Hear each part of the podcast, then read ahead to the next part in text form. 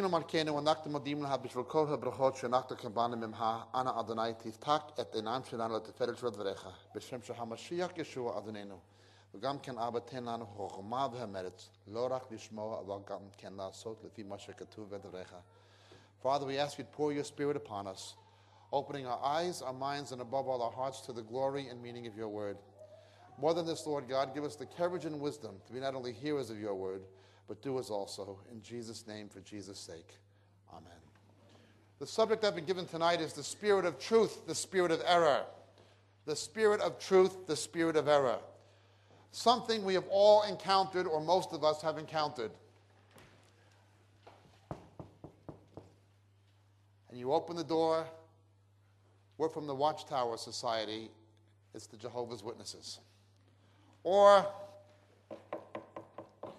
we're from the Church of Jesus Christ of Latter-day Saints. Mormons, Jehovah's Witnesses, people in cults claiming to be Christian coming to the door. If you've been saved any time at all, you'd have no trouble tying a Jehovah's Witness or a Mormon in knots. You can always win the argument. When they come to my door, I invite them in immediately. Call my wife. Shalom, Pavia. Yesh lanu orchim, at yehla levo bevakasha. And I say, what language do you speak? And I say, Hebrew. And they begin to suspect they may have a problem. So I say, do you mind if I open my Bible? Not at all. So I open my Bible and it's Greek. Then I know they have a problem. Not because I'm so clever or because I know Greek and Hebrew, but because they don't know anything. Somebody saved a few years with a good grip of the Word of God and knowing something about where these cult groups come from would have no trouble winning the argument. The problem is, what happens when you win the argument? I can show a Jehovah's Witness Jesus is God, he's worshipped as God. I can show him the Greek and Hebrew. Of course, Jehovah's Witnesses are trained to change the subject. Well, you know the word Trinity is not in the Bible. Either is the word millennium, but you believe in it, but that's not the issue. What about Jesus being God? Why is he worshipped if he's not God? Why is he called God? You can always get them, not only can you paint them into a corner, you can get them to paint themselves into a corner. It's not difficult. But even when you show them, even when you prove to them, look, this is not biblical, they won't believe it. It's just, you may as well be talking to the wall. No matter what you say to them, no matter what you show them, they won't believe it. They'll get to the point where they see it's true and they can't refute it, but they'll pull away. A couple of months ago, I was in Palm Springs, California. That's a place where film stars from Hollywood retire. And my friend there is the leader of the local Messianic Fellowship of Jewish Christians. And we were out on the High Street, the street where they have a street fair every Tuesday night. And the Messianic Fellowship had a table. Jesus is the Messiah, and we were giving out tracts and witnessing to people, to Jews and non-Jews. And we're just witnessing and so forth. And right up the street was a table from the local Orthodox rabbi, from the local synagogue, and it said, ask the rabbi. So I went up to his table and I asked the rabbi. I only spoke to him in Hebrew, and I said, look, Daniel 9 says the Messiah had to come and die before the second temple would be destroyed. All he could do was give me arguments from the Talmud, but I could show him other arguments from the Talmud, proving that that's what it says. He couldn't deal with the issue. The Messiah had to come already. The Messiah had to make the Gentile nations believe in the Jewish God.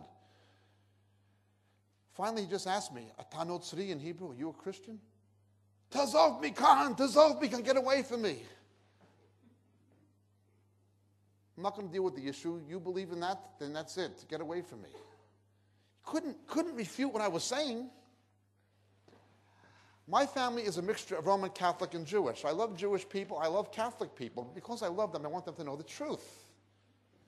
St. Paul says directly, forbidding marriage is a doctrine of demons. He says that in Timothy. It is a doctrine of demons. It is demonic. You outlaw what is natural, people will do something unnatural. All over the world, Roman Catholic priests and nuns are being caught left and right molesting children. And the hierarchy of the church is being caught left and right, covering it up. Cardinal of Boston, Massachusetts, Cardinal of Dublin, Ireland, Cardinal of London, England, the Cardinal of Los Angeles. They caught in New Zealand a nun wanted for handing little girls over to pedophile priests in Australia. She was wanted by the police. The Roman Church said she was dead, and they were hiding her in a convent in Wellington. All over the world. Can't you see? It's a doctrine of demons. People are going to do things perverted and unnatural. Doesn't matter. They'll still believe it. I've gone through this with all kinds of people from all kinds of religions. I talked to Muslims. I said to them, look, according to the Hadith, according to your own literature, Muhammad married Aisha, the daughter of Abu Bakr, when she was only 6 years old and took her virginity at the age of 9.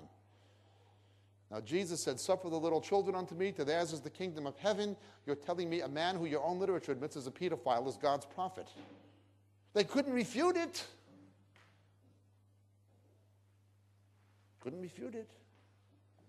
But they still believe it. I am not a cessationist. I believe the gifts of the Spirit, understood and practiced biblically, still exist in the church. Now, I wouldn't want to be associated with charismania or hyper-Pentecostal extremism, but the idea that the gifts of the Spirit ended with the apostles, in my view, is not biblical. I believe the gifts of the Spirit understood biblically. I don't think most of what we see today is biblical or even genuine, but I don't deny what's in the Bible. However, I've shown people, my fellow charismatics, Pentecostals, call them, call me what you will, look, the fruit of the Spirit is self-control, ekrete in Greek, not the lack of it. If somebody had a problem with alcohol and they got saved and they went into a pub and began getting drunk, the Holy Spirit's not in control of them because they're not in control of themselves. The Holy Spirit is only in control of someone when they're in control of themselves. The fruit of the Spirit is self-control. We're told that directly in Timothy and in Galatians. How can you tell me somebody on the floor in drunken hysterics, out of control, is the Holy Spirit when the Bible says it's the opposite? Can't you see this is... Can't you see that no revival came from this? It's always the same nonsense. The same people who were into the laughing and drunken thing from Toronto and Pensacola were into the gold teeth and the gold dust that was a con job. And those same people got into the Alpha courses in England. Since Alpha courses began in England, more mosques have been built in England than churches. The Church of England loses 1,000 people a week. The same people who get into that, get into the Promise Keepers, and now the purpose-driven thing, they go from one gimmick to another, but no revival comes. The purpose-driven thing is, of course, based on marketing and psychology, not Scripture. No revival will come from any of these things. I'm not saying the people who are trying to find revival or have bad motives, but the things don't work, they're not scriptural. Can't you see it doesn't work? No revival came from, why can you believe this? It doesn't matter what you show them. What is this that there's somebody, a Jehovah's Witness, a Mormon, a Roman Catholic, an Orthodox Jew, a Muslim, even a hyper-Pentecostal or a hyper-charismatic, no matter what you show them from the Bible, that this is not scriptural, they're still going to reject it, knowing it's the truth. What we're talking about is what the Bible calls the spirit of error. It is not my proposal that every Jehovah's Witness or every Mormon or every Roman Catholic or every Orthodox Jew has the spirit of error. That spirit permeates those organizations, those institutions. But I'm not saying every person in it has that. But I am saying a lot of them do. What is this spirit of error? More than that, why is it that you can't do anything about it other than pray for them? Why is it you can do nothing about it? That there's nothing you're going to say to them or show them that's going to persuade them to deal with the issues, to deal with what the Word of God says. Nothing you're going to show them is going to change their mind. Turn with me, please, to 1 John chapter 4.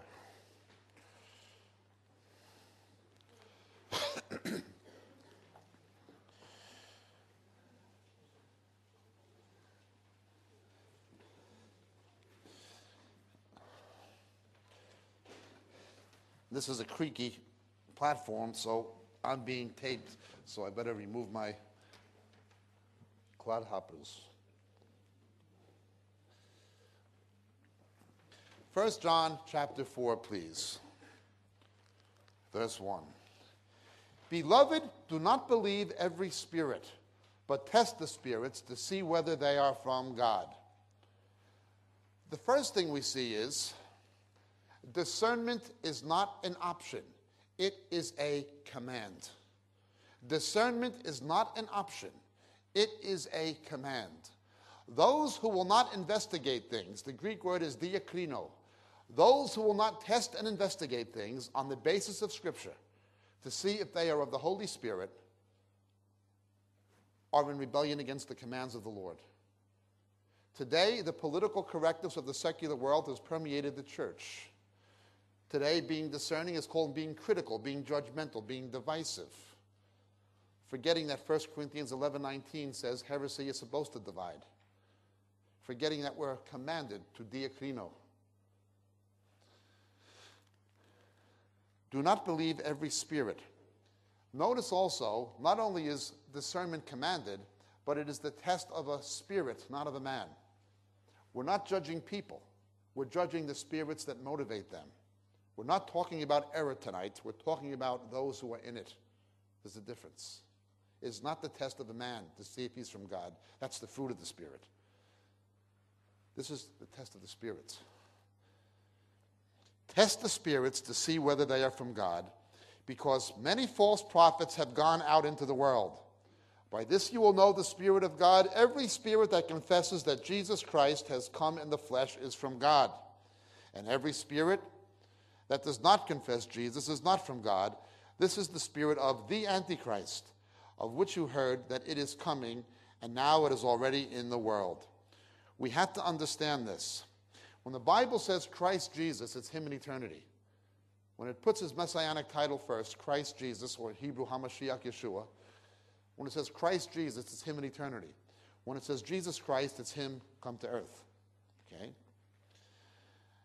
John was up against an ancient heresy called Docetism, where people denied that Jesus was actually physically incarnated. When he walked on the beach, he didn't leave footprints in the sand, said the Docetists. It was all an illusion. Now, it's crazy, but it still exists today in parts of Africa. And the Elam denomination that you have here and in England, in their magazine, they published an article some years ago by someone in England called George Canty, which said Jesus Christ had no Jewish blood. Where did the blood come from? This is Docetism, you understand? This is Docetism. It's an ancient heresy. Every spirit that does not confess, this is the spirit of not an antichrist, but the Antichrist, the definite article in Greek, which you've heard that is coming and is now already in the world. You are from God, little children, and have overcome them, because greater is he who is in you than he who is in the world. They are from the world. They are from the world, therefore they speak as from the world, and the world listens to them. We are from God. He who knows God listens to us. He who is not from God does not listen to us. By this we know the spirit of truth from the spirit of error. The spirit of error. The first thing you will see that will define a spirit of error is a false prophet. Someone who poses to be speaking in God's name but says something false. It doesn't matter if it's Muhammad, if it's Joseph Smith, founder of the Mormons, if it's Charles Taze Russell, the founder of Jehovah's Witnesses. It doesn't matter if it's a pope writing an encyclical saying that Mary had no sin when Mary said she did. It doesn't matter. Every single time you see the spirit of error, you will find a neve sheker, a false prophet, every one of them. Second thing you'll see, as a result of this false prophet, you will find a false Christology, a false Christology. They will believe something false about the Lord Jesus. something fundamentally unbiblical, something denying some biblical truth about him. I once had somebody in Christchurch, New Zealand, who's making a big issue of baptism in the name of Jesus only. As soon as you hear that, the issue is not baptism, the issue is the Trinity. One God in three persons. Now, I explained the reason, because the Jews had baptism, because the Greeks had baptism. They were already being baptized in the name of the Father. I explained the background. But the issue was not baptism. The issue, of course, was one God in three persons, triunity of the Godhead. I don't care if you use the word Trinity, but one God in three persons is what the Bible teaches. No, the Father's Jesus, Jesus is Jesus, the Holy Spirit's Jesus. Well, how do you account for the fact that when Stephen was martyred, he sees Jesus at the right hand of the Father? Did he see one or two distinct persons? You know what this person believed? If somebody was hitting you in the head with rocks, you'd be seeing double as well. That was... Now, we can laugh at it. 3 years ago, the biggest selling Christian book in the world is The Purpose-Driven Thing. 3 years ago, it was The God Chasers, which mean the epistles as dusty old letters. It was written by Tommy Tenney, a man who denies the Trinity, doesn't believe in the Trinity. That was his background. A false Christology. The Jehovah's Witnesses, Arianism. Jesus is Michael the Archangel. He's not God. The Mormons, oh, Jesus is not the only begotten of the Father, monogenes. He's the half-brother of Satan. The Roman Church, oh, the blood of Christ doesn't cleanse from all sin. You have to atone in purgatory for your own. Islam, oh, he was only a prophet, but Muhammad is a greater prophet. You will find a false prophet and a false Christology when you have a spirit of error. They'll believe something fundamentally false about the Lord Jesus. Now, again, this is not the test of a man, but of a spirit. I once heard the leader of the Assemblies of God trying to defend Rodney Howard Brown on the clowning in tongues. And he said he called up Rodney Howard Brown, this is in Australia, and asked him if he believed Jesus came in the flesh. And Rodney Howard Brown said, yes, he did. So as far as he was concerned, that settled it. Toronto was of God. It's not the test of a man, it's the test of the spirit. The test of a man, you know them by their fruits. The fruit of the spirit, one of them being self-control. Or the fruit of the spirit being love, but self-control being one of its attributes. Talking about spirits here. John's talking about spirits. Then he says, the spirit of Antichrist, but it's the definite article. We have two Greek words for Antichrist. This is the normal one. I'll write it in Greek just for the camera.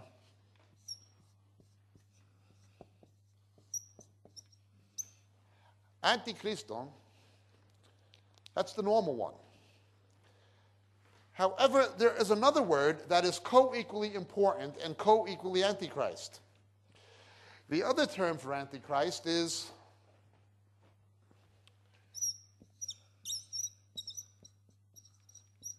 pseudo-logon or pseudo-logos.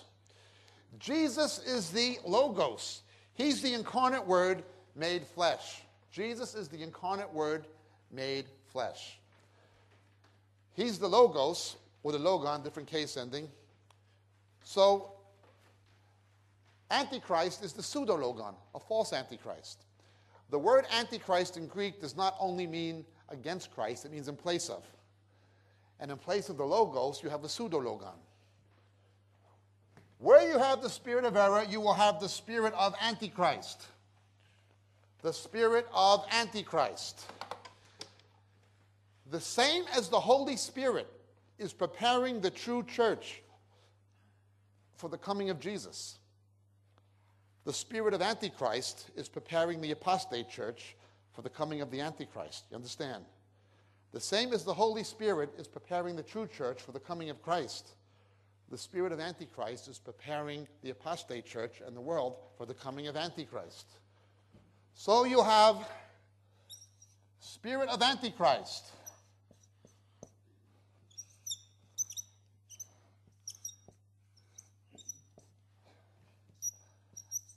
and with this you'll have a pseudo-logon, a false word, It doesn't matter if you call it the Koran, which the Mormons claim to be a third testament. It doesn't matter if you call it the Book of Mormon. It doesn't matter if you call it a Talmud or a papal encyclical.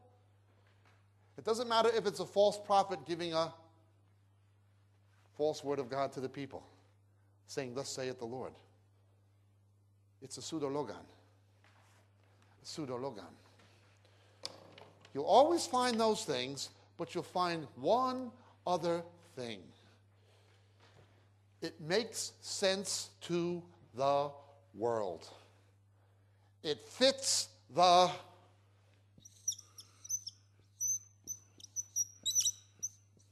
world view.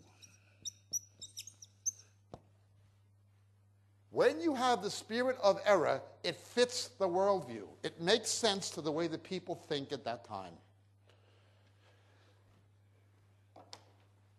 Now let's understand this just a little bit further. John wrote the Epistle of John, but he also wrote the Gospel of John. Look at John chapter 14, please. John chapter 14, verse 16 in the Gospel. "I will ask the Father, and he will give you another helper," the Greek word parakletos, "that he may be with you, that is the Spirit of truth, whom the world cannot receive, because it does not see him or know him. But you know him, because he abides with you and will be in you." In both the Gospel of John and the Epistle of John, we see that the world cannot receive the Holy Spirit. But the world can receive the spirit of error. The spirit of error counterfeits the Holy Spirit. The spirit of error counterfeits the Holy Spirit. What does the Holy Spirit do? Leads us into truth. What does the spirit of error do? Leads them into error. Only they think it's the Holy Spirit. To the Jehovah's Witnesses, the Holy Spirit is an innominate force or power, but they believe that this power or force guides them, or guides their leaders and founders. The Holy Spirit is being counterfeited. It's not the Holy Spirit, of course, it's the spirit of Antichrist. Only they think it's the Holy Spirit. The Bible says, "All have sinned, all fall short of the glory of God. There's one intercessor between God and man, Jesus the righteous." The greatest woman who ever lived was Miriam, not Mary, her name was Miriam, mother of Jesus. And in a replay of the Song of Deborah from Judges chapter 5, an angel called Gabriel, Gavriel, the mighty one of God, tells her she's going to be the mother of the Messiah. And Miriam responds in the Magnificat saying, "My soul rejoices in God my Savior." The angel tells her, "Miriam, you're going to be the mother of the Messiah who will save his people from their sin." And she responds by saying, "My soul rejoices in God my Savior." Now Mary said she needs to be saved from sin. The Bible says all have sinned, all fall short of the glory of God. That's why God had to become a man in the person of Jesus. Oh no, Mary's Theotokos, the mother of God, says the Roman Church. Wait, that's not in the Bible. She's never called Theotokos. The word's not in the Scripture. Well, she had no sin. Now, if Mary had no sin, that would mean her mother had no sin, and that her mother had no sin, and her mother had no sin. It goes on and on. All have sinned. All fall short of the glory of God. Miriam says she needs to be saved from sin. However, the Pope can issue an encyclical called Munitas Sanctissimus Deus, claiming the Immaculate Conception. Mary doesn't need a Savior. She had no sin. Who do I believe, Miriam or the Pope? Who's right, the papal encyclical or the Pope? Well, it's a pseudo-logon. Now, he claims to the magisterium of the Church to be guided by the Holy Spirit. The Holy Spirit wouldn't contradict the Bible. This is the spirit of Antichrist. But they can't see it. Now, don't get me wrong. I have a very high view of Miriam.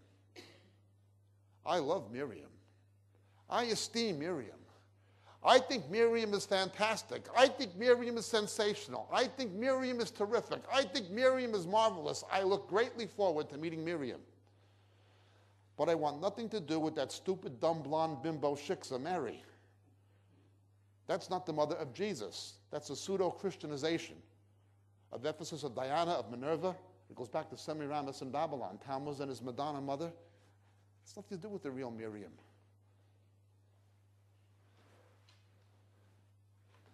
But people can't see it. You can show what was Mary wrong? No. Doesn't matter. Got a false prophet, a false Christology. What happens? Oh, no, Jesus didn't save us alone. Mary co-redeemed us. There's not one intercessor between God and man. Mary's the co-mediatrix. Spirit of Antichrist, pseudo-logon worldview. Can I ask very briefly, do we have anybody here who used to be Roman Catholic and became born again and renounced Catholicism? Put your hand up. Look around. Put your hand up just for a minute, please. Look around. You see these dear people? If you want to know what Roman Catholicism is, don't ask Chuck Colson. Don't ask J.I. Packer. Don't ask some ecumenical evangelical. Ask somebody saved out of the Roman Church. They'll all tell you what it is. It's the whore of Babylon and Christian masquerade. It is not biblical Christianity. Ask an ex-Catholic. Let them speak for themselves. But it's not just Rome. It's the spirit of error. The Holy Spirit is counterfeited. They think it's the Holy Spirit showing them this stuff, but it isn't. It's always the same. But let's go further. Why does it make sense to people? Why does the world receive it?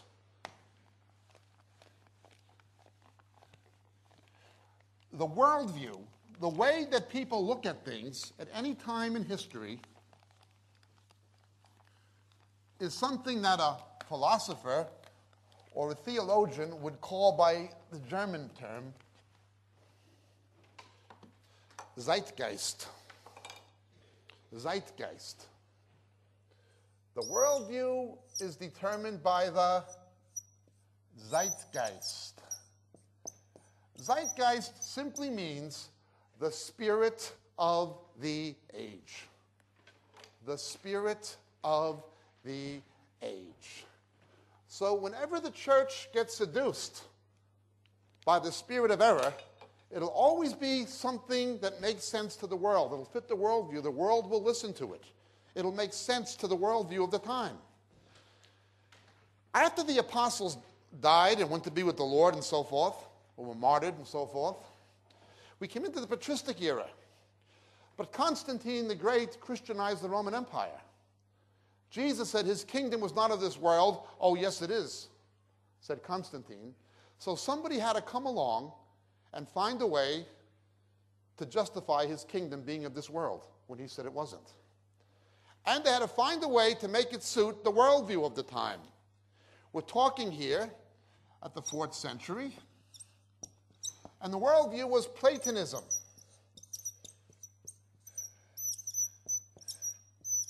And so somebody called Augustine of Hippo comes along, and Augustine of Hippo, he was a Platonist, and he came along, and even though the early Christians were premillennial, they believed in a literal millennium, pre-Nicene church.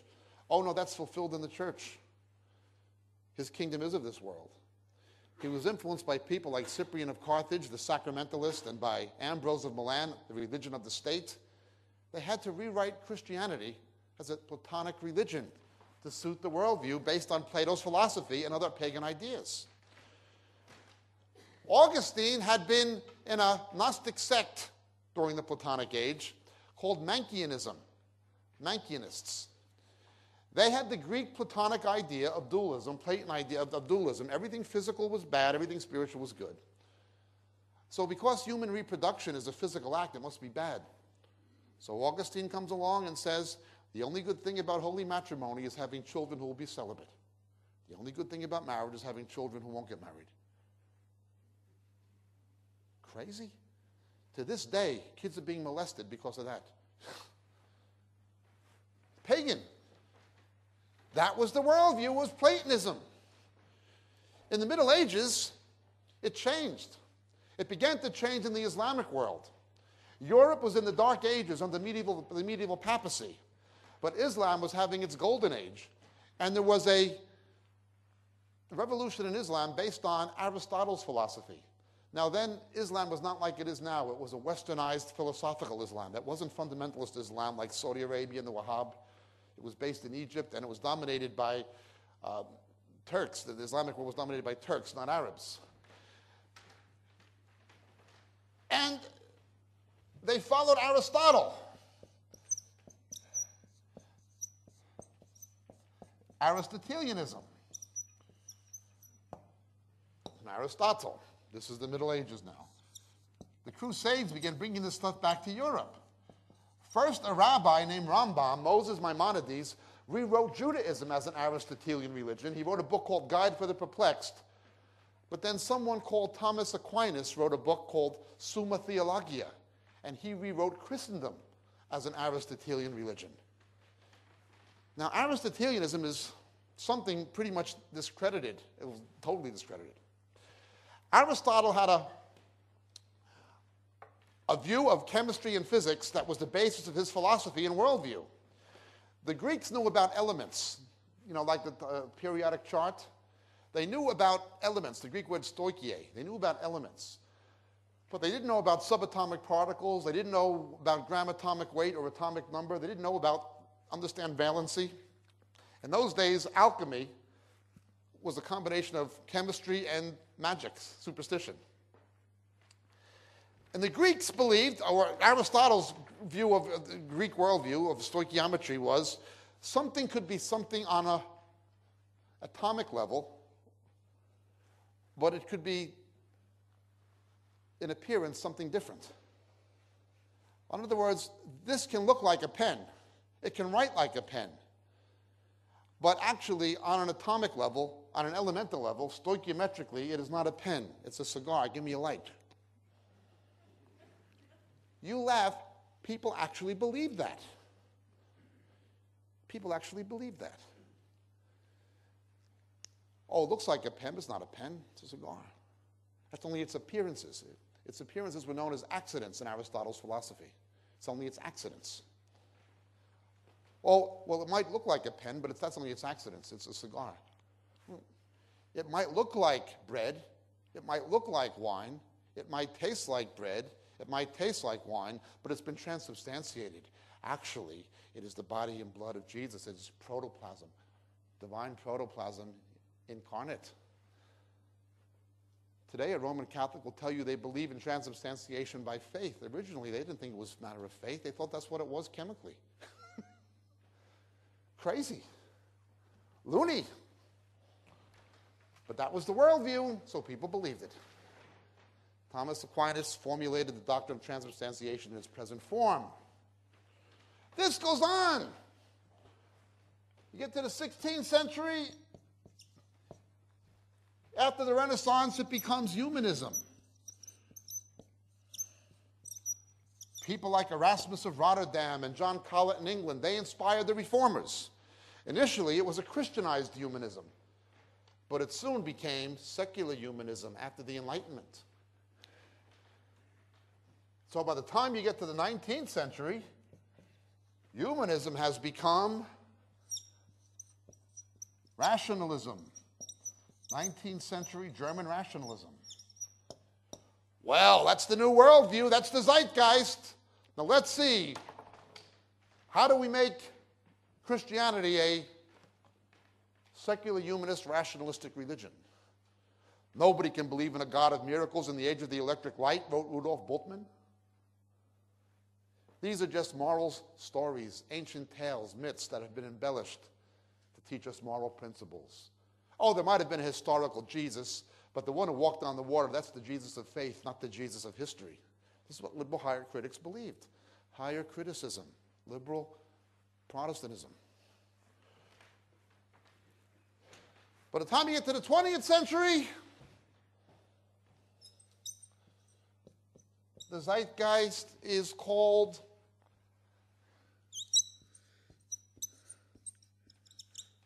consumerism. Consumerism. Dial now this free, toll-free 800 number. Give us your Visa, MasterCard, or American Express, and this too can be yours. And as an added bonus, if you call now, we'll throw in another piece of junk you wouldn't buy if you saw it in the shop. Name it and claim it. Blab it and grab it. This is consumerism comes to church. Consumerism depends on two things, at least. Psychology and marketing. Psychology and marketing. Now, this doesn't work for anybody but the motivational speaker, but you'll see a motivational speaker will come. He'll come out with an expensive suit and a Benny Hinn haircut, and he'll come out and say, visualize your dream. Make it a reality in your mind. Maximize the positive. Minimize the negative. Picture it. Once it's become a reality in your mind, you'll be able to make it a reality in the mind of others. You'll get that venture capital. You'll get those shareholders. You will get those investors. Now, of course, the only one it really works for is the motivational speaker. When the Dow and the TI go through the basement, it doesn't work for anybody but them. So this goes into church. God has given me a vision, hallelujah, for a church that's going to see 10,000 people. It's going to cost $26.4 million. Don't tell me about the unemployment. Don't tell me about how many single mothers we have in our church. That's negative. I don't receive it in the name of Jesus. Hallelujah. We want a positive confession. You understand what they're doing? This is consumerism. It's motivational psychology put into Christian jargon.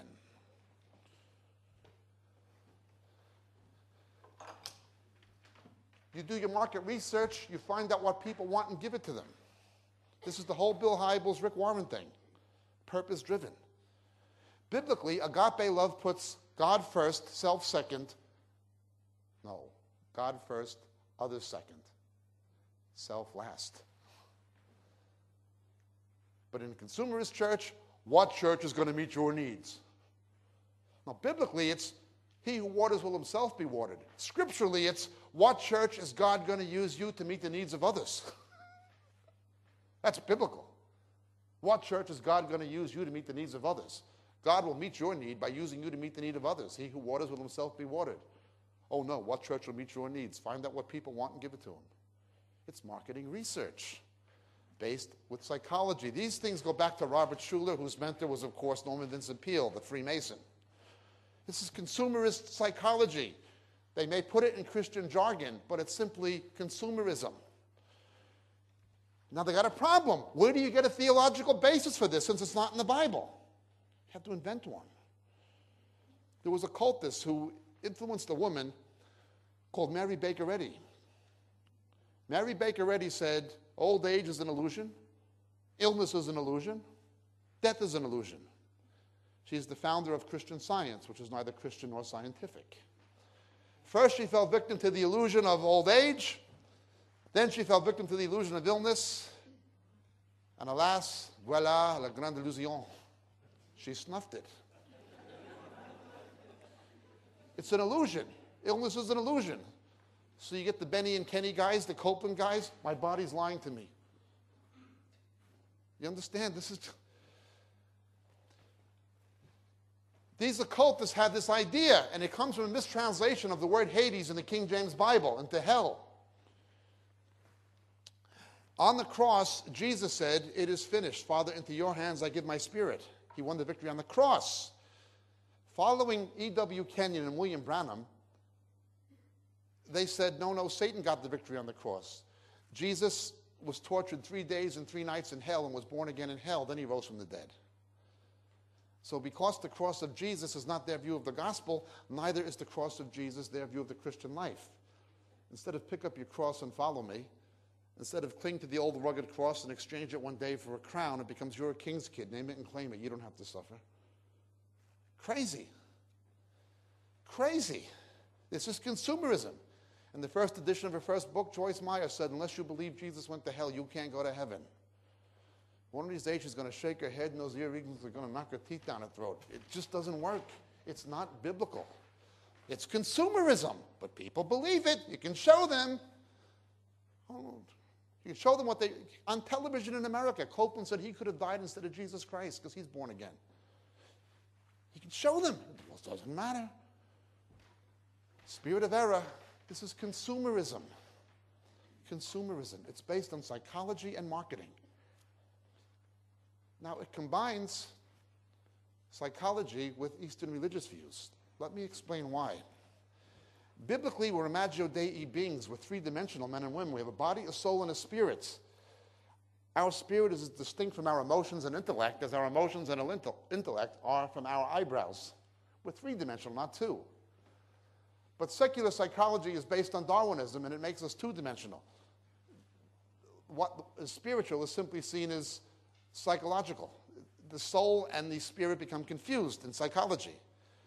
Following Freud, and although Jung believed in a spiritual aspect of man, it was metaphysical. It was the collective unconscious. It was basically a cult. So we're two-dimensional according to secular psychology, but according to Eastern religion, we're two-dimensional. If you were to go to a street corner in Seoul, Korea, or Bangkok, Thailand, or Singapore, you'll see statues of Buddha on the streets. And the Buddhists will visualize what they want to get, they'll light incense, and visualize it and try to speak it into being. And so somebody called Jung-Yi Chow comes along and writes a book called The Fourth Dimension. And he combines this with the word faith formula of Copeland and Hagen, and he says, your subconscious imagination is your spirit. No, it isn't. The imagination is a function of the soul, not the spirit. You picture what you want and speak it into being. And he writes in the book, he actually writes, Hindus and Buddhists have known this for centuries. Now Jesus Christ has shown it to him. This is Oriental shamanism. Again, I'm not judging the man. I don't know if Jung-Yi Chow was a Christian, but I do know he's a Buddhist. He teaches Buddhism. He admitted it. It's exactly what? It's not Christianity. But it makes sense to people. Why? Because of the zeitgeist, the spirit of the age. The spirit of error always works through the spirit of the age. And so now we're in the 21st century. The spirit of the age now is the New Age movement.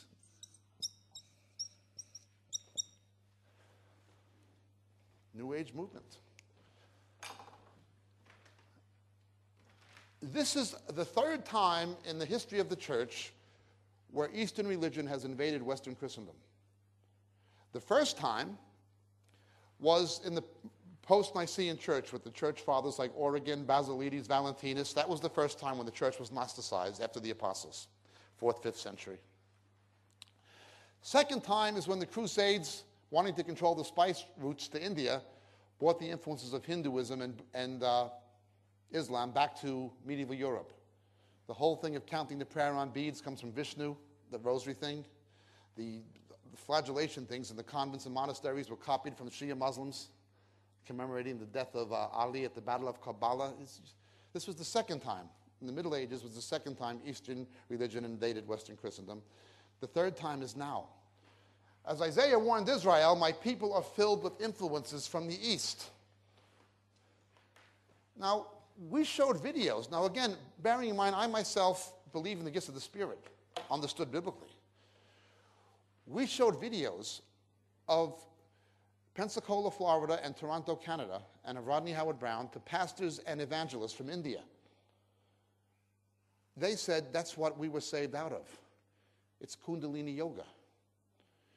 We showed those videos to Romani gypsy pastors in England. There's a big move of God among the gypsies in Europe and in England. And the gypsy pastors told us that's duckering, a Romani gypsy term. And we asked them, what's duckering? They said they're using the occult to get money out of people. They knew what it was. It's Kundalini Yoga. It's duckering. The zeitgeist. It always makes sense to people. The purpose-driven thing will make sense. The Toronto thing will make sense. The transubstantiation will make sense. It always makes sense. It's the spirit of the age.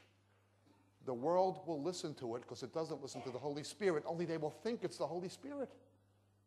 They'll think it's the Holy Spirit. This is very frightening.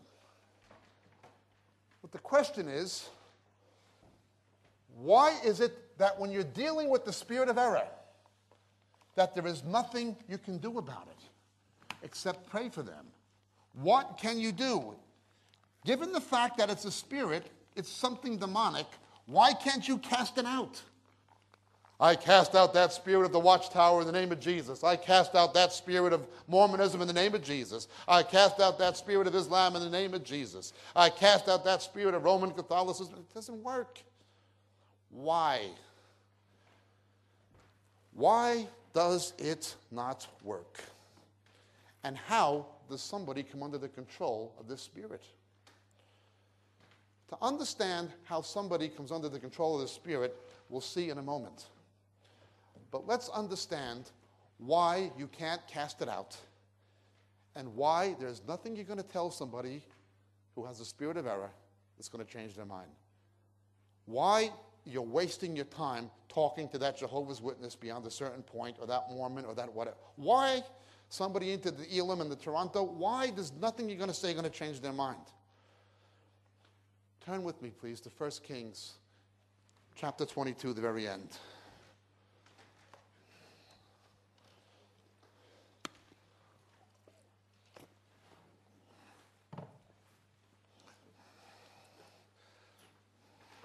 Verse 19 of 1 Kings 22.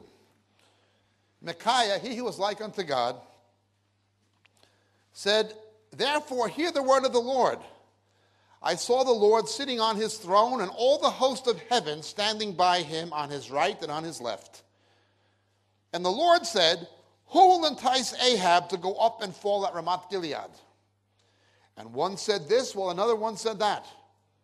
Then a spirit came forward and stood before the Lord and said, I will entice him. And the Lord said to him, how? And he said, I will go out and be a deceiving spirit in the mouth of all of his prophets." Now notice, for every true prophet, like Micaiah, there were over 400 false ones. Then he said, you are to entice him also. Go and prevail, go and do so. Now therefore, behold, the Lord has put a deceiving spirit in the mouth of all these your prophets, and the Lord has proclaimed disaster against you. Well, if it's something demonic, if it's a lying spirit, and they're believing the lie, why can't you cast it out? Because God has sent it in judgment.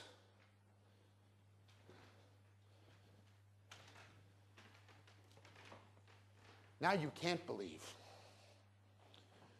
Turn with me, please, to the Gospel of St. John, chapter 12.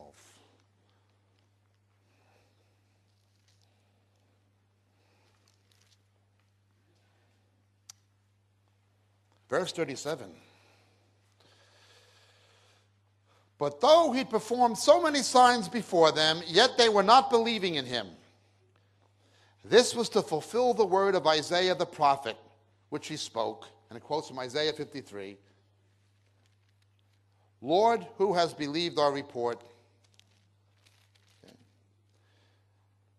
And to whom has the arm of the Lord been revealed?"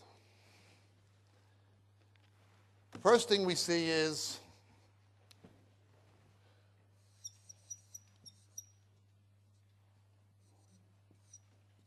they would not believe. Let's continue. What does it say next? For this reason, they could not believe. For Isaiah said, he has blinded their eyes and hardened their heart, so that they would not see with their eyes and perceive with their heart and be converted, and I heal them. These things Isaiah said because he saw his glory, and he spoke of him. Nevertheless, many even of the rulers believed in him, but because of the Pharisees, they were not confessing, for fear they would be put out of the synagogue. For they loved the approval of men rather than the approval of God. Would not, then it says, could not, but then God blinds them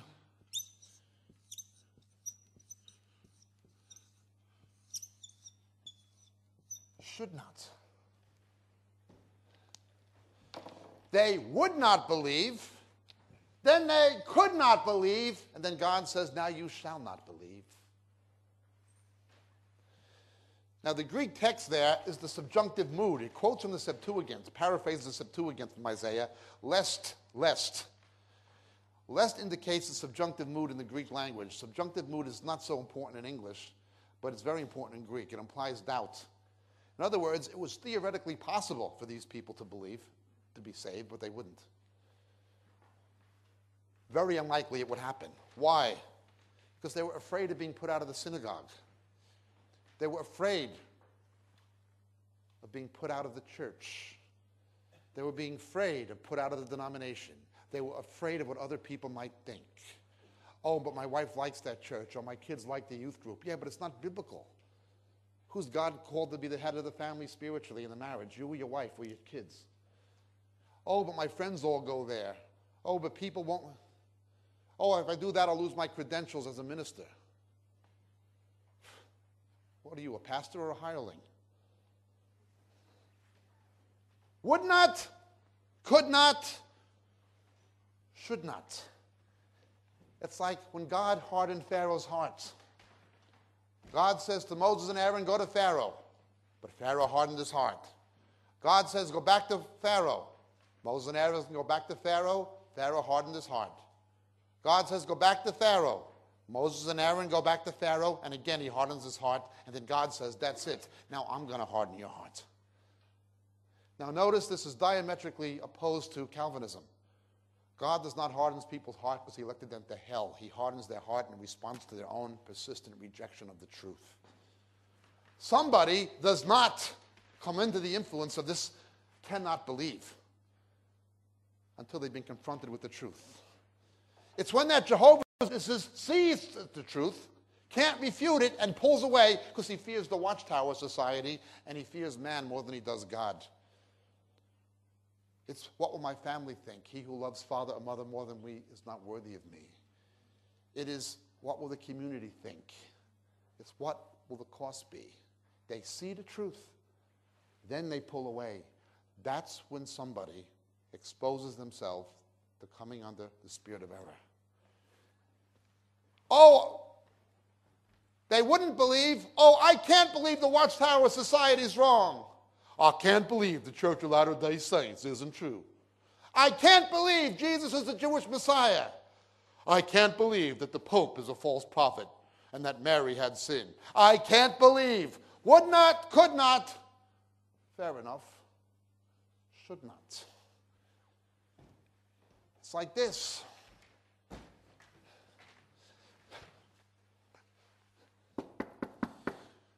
Who is it? It's me, Jesus. Let me in. No. Who is it? It's me, Jesus. Let me in. No. Who is it? It's me, Jesus. Let me in. No. Okay. Now you can't believe. Now you can't let me in. Now you can't believe the truth. Now you can't repent. Would not, could not, should not. No, you cannot cast out the spirit of error because God sent it. When he shuts, no man opens. We're told in Revelation.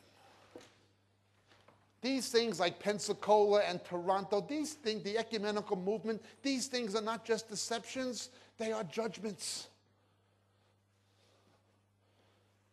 Let's understand how this works. Turn with me, please, to the book of Romans, chapter 1.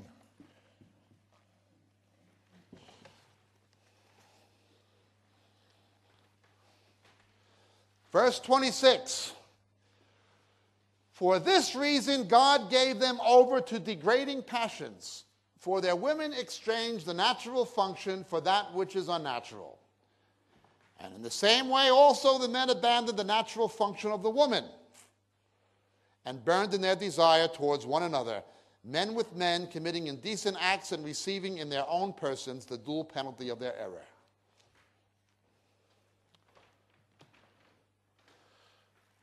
homosexuality and lesbianism. But in verse 26, God gives them over to it. The Presbyterians ordain homosexuals. The Anglicans ordain homosexuals. The Uniting Church, the Methodists ordain homosexuals. Now, there's a lot of homosexuality and lesbianism in the Roman Catholic clergy. We all know that, but at least they don't officially ordain them. It takes a Protestant to go that low. We're not talking about the world here, we're talking about the church, supposedly. God gives them over to degrading passions. We were born this way. You are what you are chromosomally. There's only X and Y.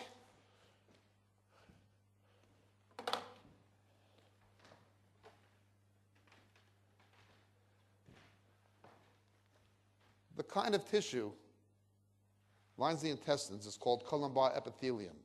It's a single strata. Its underlying musculature is not designed to facilitate penetration. Intestinal tissue is hyperabsorptive. Tears easily, predisposes people to all kinds of infection. Homosexuals are statistically in a high-risk category to the point that their longevity is reduced by 1/4 to 1/3. You know that. They die more than 2 decades younger in most cases than heterosexuals. That's frightening.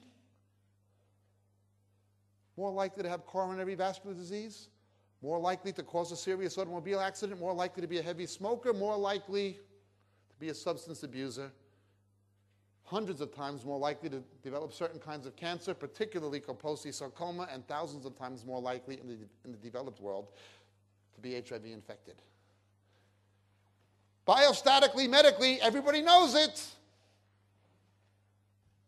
But God gives them over. Go ahead, have homosexual marriages, ordain them. If it's natural. Why is it that the only places I ever see homosexuality and lesbianism in the third world are places like Bangkok, where little kids are sold into homosexual slavery to entertain businessmen from Australia, New Zealand, America, Britain, Japan, Germany, etc.?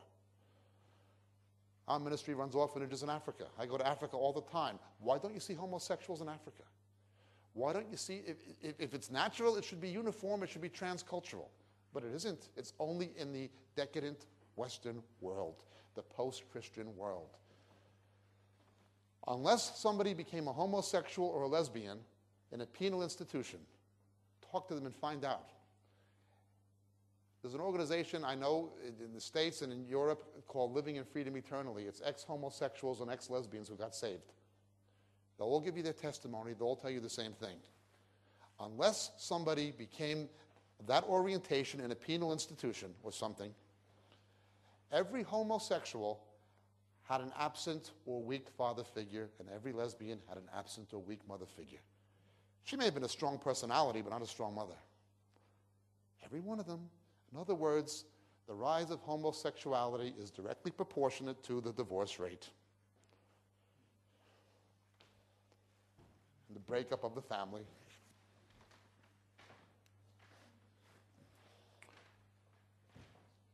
But we're expected to accept the fact that it's normal?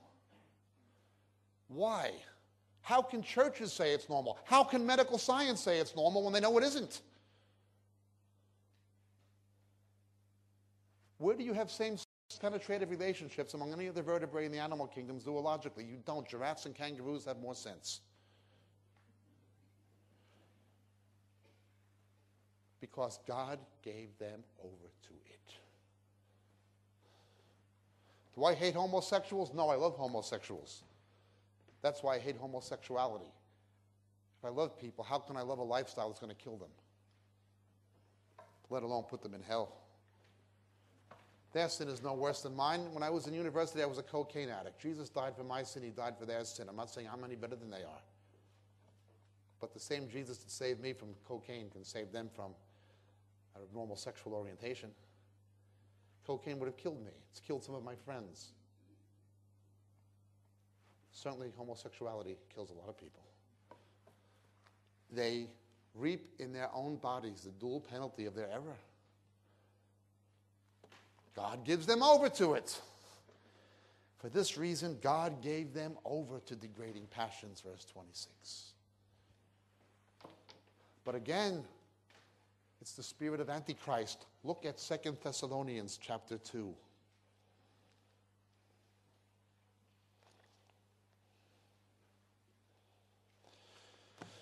Now, in this context, it's not talking about salvation as in justification, being born again. It's not talking about salvation as in present sanctification. It's talking about the future. He who endures to the end shall be saved. Lift up your head, your redemption draws near. It's talking about redemption. It's eschatological. It's talking about the last days. Look at verse 11. For this reason, God will send upon them a deluding influence, so that they will believe what is false. What? This chapter talks of the apostasia, the apostasy, the great falling away in the church that will herald the advent of the Antichrist, the man of lawlessness. The Lord will send a deluding influence to make them believe what is false, in order that they may be judged who did not believe the truth but took pleasure in wickedness. When people reject the Bible, they're taking pleasure in wickedness. Jesus is the truth. Jesus is the Word. If people don't love the Word, they don't love Jesus Christ. The rest is just religious gibberish. If you love Jesus, you're going to love what's in the Word. God will give them over. He'll send upon them a deluding influence to make them believe what is false. Oh, you want to follow false prophets? I'll send you a false prophet. If people can't see through the obvious, if people can't see through Benny and Kenny, what's going to happen when this guy comes? The Lord will send a deluding influence. This is the spirit of error. And it is absolutely terrifying. God makes them believe it. We're told that in Romans. We're told that in Kings. We're told that in Thessalonians. God makes them believe it. They reject. Would not, could not, that's it, should not. There is nothing you're going to tell them that's going to change their mind. Nothing.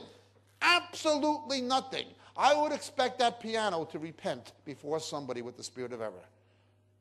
I would expect that chair to repent and believe the truth before somebody with the spirit of error. I have more faith to believe for the piano than I do them. You may as well talk to that wall. There is nothing you're going to say, nothing you're going to tell them once someone is given over to the spirit of error. Nothing. Nothing. What can you do about it?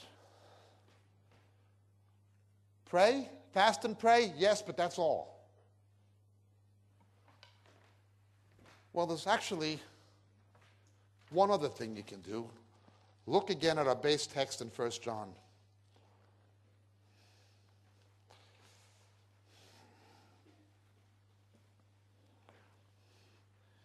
First John 4, verse 4, you are from God, little children, and have overcome them, because greater is he who is in you than he who is in the world. How many people here used to be in crazy churches or in cults or in false religion, and the Holy Spirit took you out of it? Put your hand up, please.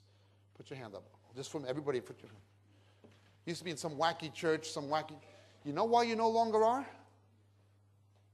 Because you're God's children. Because you're God's children. Sincere people, true Christians, can be in all kinds of crazy things. But if they really love Jesus, the Holy Spirit's going to show them through the Bible to get out. Come out of her, my people. Doesn't say they're not his people. But because you are my people, get out of it. Woe to you, daughter of Zion, or Joseph, the daughter of Babylon. Get out, the Hebrew prophet said. Come out of her, my people, said the Lord Jesus, Revelation 17. Why did you see through it and come out? Why did you leave Rome or the Jehovah's Witnesses? Why did you leave the Elam or the Toronto thing? Why did you come out? Because you're God's child. You've overcome them, because greater is he who's in you than he who's in the world. The world will believe that stuff, and so will worldly churches. The fact that you've come out is because you belong to God. What is the second thing you can do regarding the spirit of error? Other than pray? Thank God you're not one of them. Now let's understand this. When God blinds, when God hardens, there's nothing anybody can do except God. It's impossible. My family are Israeli Jews. My wife, my children were born in Galilee. I've led a number of Jews to Christ over the years by God's grace. Most of the people I've led to Christ have been Jewish, probably 2 out of 3. But this blindness on Israel is something the Scriptures speak of plainly. They rejected Jeremiah, they rejected Isaiah, they rejected Amos, they rejected John the Baptist, they rejected their own Messiah. Would not, could not, should not. The book of Romans, chapter 11, verse 25, tells us,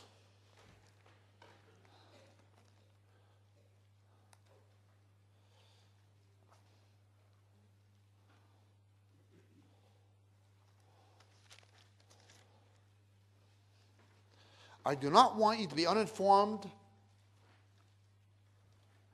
of this mystery, my brethren, so that you will not be wise in your own estimation, that a partial hardening has happened to Israel until the fullness of the Gentiles has come in. Notice the hardening of Israel is partial and temporary. There have always been individual Jews who believed. And a time will come when the natural branches will be grafted in again. God will save Israel. The first Christians were Jews, and the last Christians will be Jews. If anybody thinks contemporary events in the Middle East don't fulfill prophecy, they ought to have their head examined. The stage is being set for the return of Christ as we speak in the Middle East. The fact that Jews are again beginning to believe in Jesus in significant numbers is a sign that he's coming soon. A partial and temporary hardening. This blindness on Israel, why can't they see it? God's blinded them as a nation, but he will remove it. When will he remove it? In the great tribulation, ultimately, in the time of Jacob's trouble, during the 70th week of Daniel, in the Tekufat Hatzarat Yaakov, as we say in Hebrew, as Jeremiah called it. At a dark, gruesome hour when they will know everything they trusted in, everything they believed in was a lie, it is false, Jesus is the Messiah. In their desperation, they'll look upon him who they have pierced and mourn as one mourns for an only son. Zechariah tells us will happen.